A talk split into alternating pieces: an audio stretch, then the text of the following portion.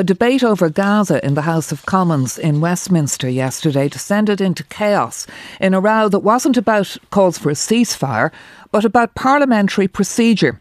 And it all ended up with the Speaker of the House, Sir Lindsay Hoyle, finding himself apologising, but his job could still be under threat. So to tell us more, Lucy Fisher, the Whitehall editor of the Financial Times, can explain it all. It was one of those days when the House of Commons resembled, I don't know, a squabbling students' union, Lucy Fisher.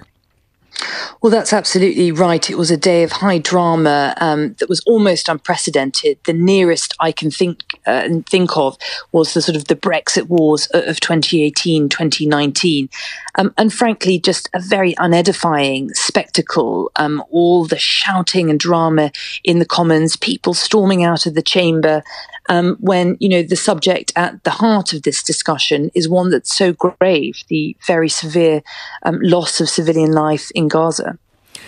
There's no point in going into all the ins and outs of the various rules and the counterclaims, but is this over? And is the Speaker of the House, Sir Lindsay Hoyle, is his job under threat?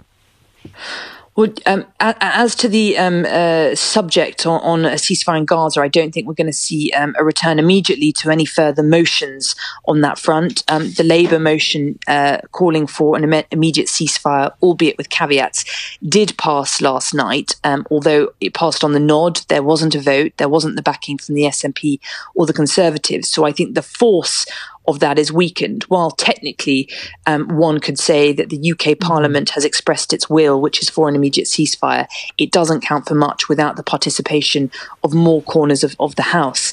And as to the question of Sir Lindsay Hoyle's future, I think that is very much in jeopardy. Um, and today will be um, a very important day for him to try and save his position.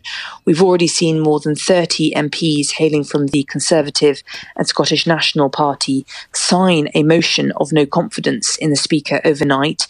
Um, we could see more signatories um, add their name to that list today. Um, and Hoyle has promised to meet with party whips uh, in a bid to uh, try and shore up their confidence in him. So uh, I think it yeah. will be um, a very difficult day for him. And this is on top of the post office compensation row uh, and Minister Kemi Badenoch, I think, accusing others of lying uh, uh, over the claim that the Conservatives were slow walking the compensation for the who were wronged in that issue. Yes, well, and another sort of extraordinary saga of, claims and counterclaims, a real war of words this week between um, Kemi Badenoch, the business secretary, and Henry Staunton, the sacked former chair of the post office, who made that extraordinary claim that he had been um, instructed by a senior mandarin to um, draw out the, the, the process in effect before the general election.